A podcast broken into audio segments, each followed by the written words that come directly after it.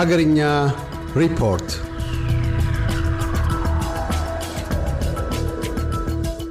ስልሳ አምስት ቢሊየን ብር የት እንደደረሰ አለመታወቁ ተገለጸም።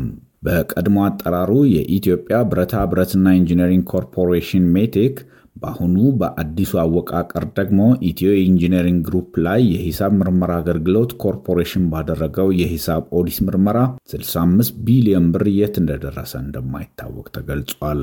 በአገሪቱ ከሚገኙ ትልልቅ ድርጅቶች መካከል አንዱ የነበረው ሜቴክ ከተመሰረተ ከ2002 ዓ ም ጀምሮ እስከ 2012 ዓ ም ድረስ የነበረው የሂሳብ ኦዲት ከተሰራ በኋላ ከፍተኛ ኪሳራ መገኘቱን በቅርቡ የግሩፑ ዋና ስራ አስፈጻሚ ሆነው የተሾሙት አምባሳደር ሱሌማን ደደፎ ለሪፖርተር ተናግረዋል። የሂሳብ ምርመራ አገልግሎት ኮርፖሬሽን በሰራው ሪፖርት መሰረት 65 ቢሊዮን ብር የት እንደደረሰ ስለማይታወቅ የኦዲት ሪፖርቱን መሰረት በማድረግ መንግስት እንዲሽራው ተጠይቆ ውሳኔ አግኝቷል ብለዋል። በዚህም መሰረት የተገኘው የኪሳራ ገንዘብ በዕዳ እንዳይመዘገብ መንግስት ሽሮታል ሲሉ ዋና ስራ አስፈጻሚው ገልጸዋል። በኦዲት የተገኘው ገንዘብ ምንም ስራ ላይ ያልዋልና በወቅቱ የነበሩ አመራሮች ተከፋፍለው የወሰዱት በመሆኑ በዚህ ተቋም አማካኝነት አንድ የህዳሴ ግድብ መስሪያ ብር መዘረፉን ሱሌይማን ደደፎ ተናግረዋል።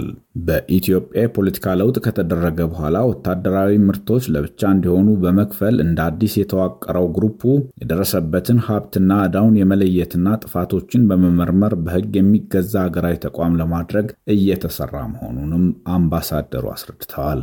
የቀድሞ ሜቴክ ከተመሰረተበት ጀምሮ እስካሁን ያለውን አጠቃላይ ሂሳብ ኦዲት መደረግ የተጀመረ መሆኑን እስከ 2012 ዓ ም ድረስ ያለውን በማጠናቀቅ ከ2012 ዓ ም በኋላ ያለው በሂደት ላይ መሆኑንም ተናግረዋል። በኦዲት ሪፖርቱ ግኝት መሰረት ከኪሳራው በተጨማሪ በሀብት ደረጃ የተመዘገቡት እንዲሸጡ በማድረግ ለግሩፑ ገቢ እንዲሆን እየተሰራ ነው ብለዋል ዋና ስራ አስፈጻሚው።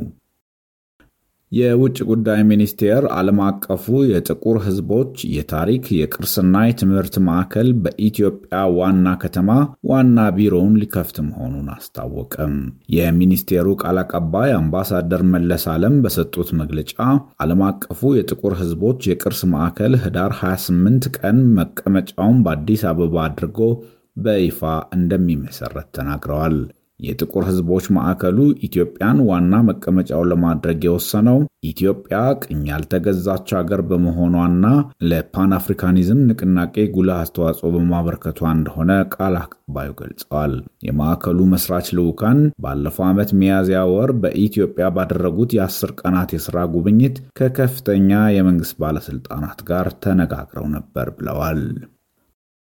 ኢትዮጵያ ሁለተኛውን የቴሌኮም ፈቃድ ለጊዜው አራዘመች። የኢትዮጵያ መንግስት ሁለተኛውን ዓለም አቀፍ የቴሌኮም ፈቃድ ለመስጠት የጀመረውን የጨረታ ሂደት መሰረዙን ከገንዘብ ሚኒስቴር ሰምቻለሁ ሲል ሮይተርስ ዘግቧል።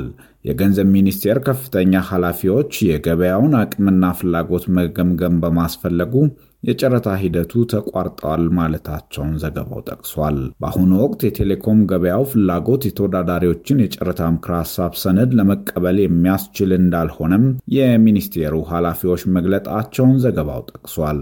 በኢትዮጵያ ትምህርት ቤት ከገቡትና ዕድሜያቸው 10 ዓመት ከሞላቸው ልጆች መካከል 90 በመቶ የሚሆኑት በአግባቡ ማንበብ አይችሉም ተባለም። ይህን ሪፖርት ይፋ ያደረገው የዓለም ባንክ ነው። የዓለም ባንክ የትምህርት ጥራትን፣ ትምህርት የሚያቋርጡ ተማሪዎችን እንደዚሁም የትምህርት ቤት የተማሪዎች ምገባን በተመለከተ ከፌዴራልና ከክልል የትምህርት ቢሮ ኃላፊዎች ጋር ምክክር አድርጓል። የዓለም ባንክ የኢትዮጵያ ትምህርትን በተመለከተ ባደረገው ጥናት ዘጠና በመቶ የሚሆኑት የአስር ዓመት ልጆች በአግባቡ ማንበብ የማይችሉ ናቸው ተብሏል። ከአራተኛና አምስተኛ ክፍል ተማሪዎች መካከል በትክክል ማንበብ የሚችሉት አንድ በመቶ ብቻ መሆናቸውንም ጥናቱ አመልክቷል። ድርጅቱ ለዚህ በምክንያትነት ካነሳቸው ነጥቦች መካከል ልጆች በቶሎ ትምህርት ቤት አለመግባታቸው ዋነኛ ምክንያት ነው ብሏል። በተጨማሪም በከተማና በገጠር የአገሪቱ አካባቢዎች ለትምህርት ያለው አመለካከት ዝቅተኛ መሆንም ሌላው ምክንያት ነው ተብሏል።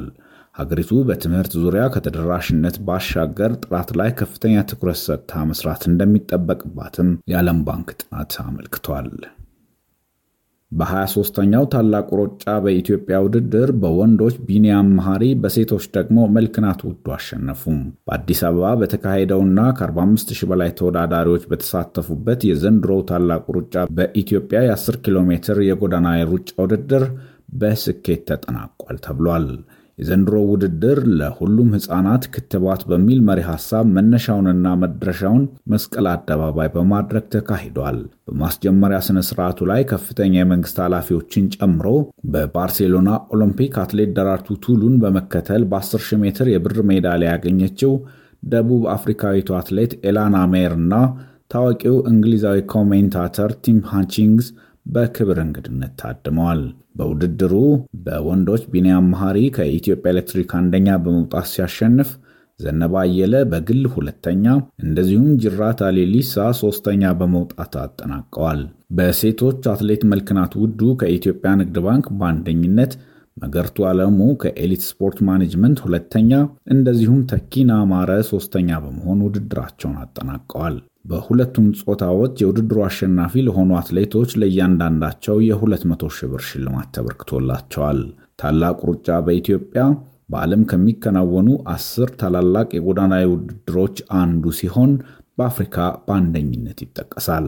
በ1994 ዓ ም የተጀመረው ታላቁ ሩጫ በኢትዮጵያ ከስፖርታዊ ውድድርነቱ ባሻገር የቱሪዝም መስህብ እየሆነ መምጣቱ ይገለጻል።